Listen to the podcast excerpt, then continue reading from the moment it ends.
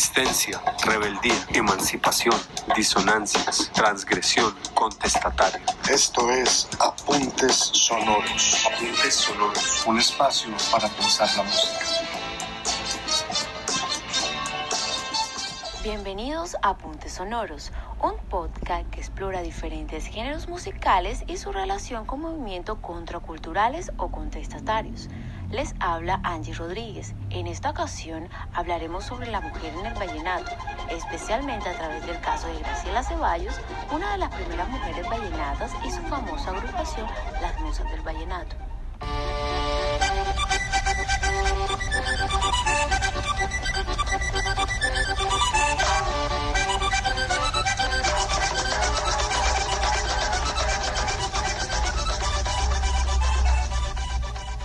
Vallenato es un género musical que está íntimamente ligado con la identidad cultural del Caribe colombiano. Es importante mencionar que su origen tuvo variadas influencias. Por un lado, una notable influencia de la inmigración europea, ya que el acordeón fue traído por pobladores alemanes a Riohacha, La Guajira, a finales del siglo XIX. Tanto la organización estrófica como la métrica se valen de la tradición musical española, por otra parte, otra influencia importante proviene de las culturas negras a través del instrumento de percusión como la caja vallenata, una especie de tambor que en gran medida le da ritmo a la melodía del acordeón y por último una influencia indígena que se evidencia con la guacharaca y en ocasiones con la gaita. La popularidad del vallenato se ha extendido a todas las regiones de Colombia, a países vecinos como Ecuador, Panamá, Venezuela e incluso países de Europa, y se ha convertido en un referente global de la música colombiana y latinoamericana, siendo incluso como género en los Latin Grammy desde el 2006.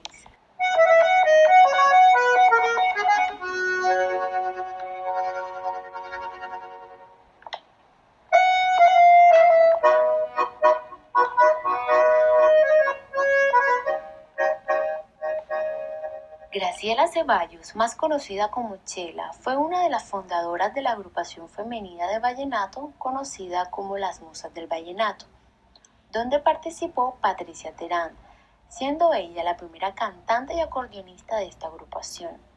Fue la primera mujer acordeonista que se presentó a nivel profesional en el Festival Vallenato en Valledupar en 1992 y en 1993 fue galardonada como la acordeonista femenina de ese año y siguió cosechando muchos éxitos a través de su carrera musical. Porque lo vine a conocer, Señor, cuando su vida toda ella. Si primero lo hubiera visto yo, seguramente fuera su mujer. Si primero el inicio de la agrupación Las Mozas del Vallenato fue en 1988 cuando Chela llega a Cartagena con la idea de hacer un grupo de vallenato femenino. Comienza a buscar chicas que sepan tocar algún instrumento, pero desafortunadamente no las encuentra.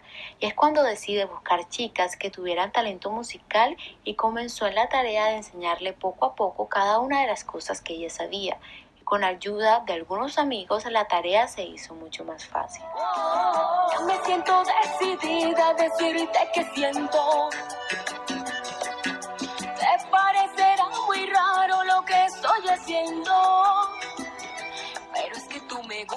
Entre críticas duras por parte de otras personalidades, como de los mismos medios de comunicación, quienes le decían que ella no tenía ningún talento, que se consiguiera un marido, que las mujeres no eran para que cantaran y mucho menos vallenato, porque hasta ese momento tocar música vallenata era cosa de hombres era y es actualmente considerado como un género machista donde las mujeres no tenían oportunidades, pero convencida de que su talento iba a revolucionar el vallenato, siguió incursionando más en este género musical. Con gran sentimiento le traigo aquí mi canto nuevo para que gocen los parranderos y se diviertan con cariño y amor. Este canto lindo yo se lo dedico a mi pueblo porque es mi pueblo el que más goza cuando las suenan. Se logra la primera presentación del grupo pasado ocho meses de práctica con las voces. La ciudad quedó sorprendida, el público aplaudió y disfrutó de la actuación, pero las críticas también fueron muy fuertes por parte de los medios. Sin embargo, contradictoriamente, las presentaciones de las musas del vallenato comenzaron a multiplicarse hasta que sus presentaciones se volvieron taquilleras. Las musas del vallenato le cantaban a la vida, al amor.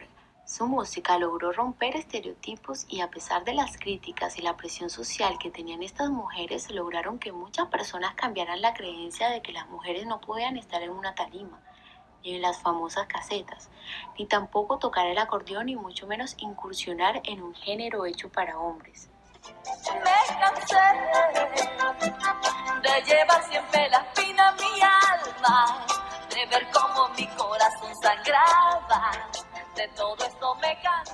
En una entrevista, Chela menciona que a ella le gustaría que la agrupación fuera valorada en Colombia como la valoran en otras partes del mundo, como en Ecuador y México.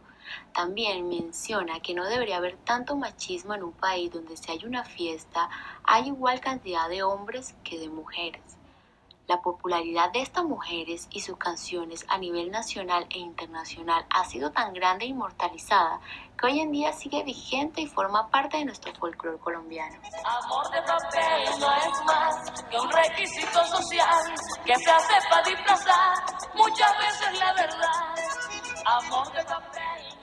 El vallenato a nivel mundial se ha consolidado como un género para hombres extremadamente machista, donde muy pocas mujeres han podido tener la oportunidad de incursionar debido a las fuertes críticas, señalamientos y falta de oportunidades que se les han negado. Chela Ceballos y su agrupación Las Musas del Vallenato se han convertido en una apuesta contracultural que rompe los estereotipos y reclama para las mujeres un lugar de enunciación en la música vallenata. Porque lo vine a conocer, Señor, cuando su vida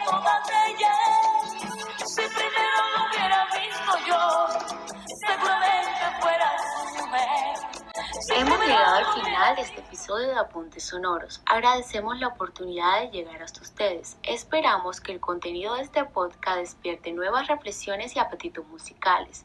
Los invitamos a continuar explorando los demás episodios de Apuntes Sonoros Música para Pensar. Resistencia, rebeldía, emancipación, disonancias, transgresión, contestatario. Esto es Apuntes Sonoros. Apuntes sonoros. Un espacio para pensar la música. Este podcast fue realizado por estudiantes de la clase Comunicación, Música y Contracultura de la Universidad del Norte.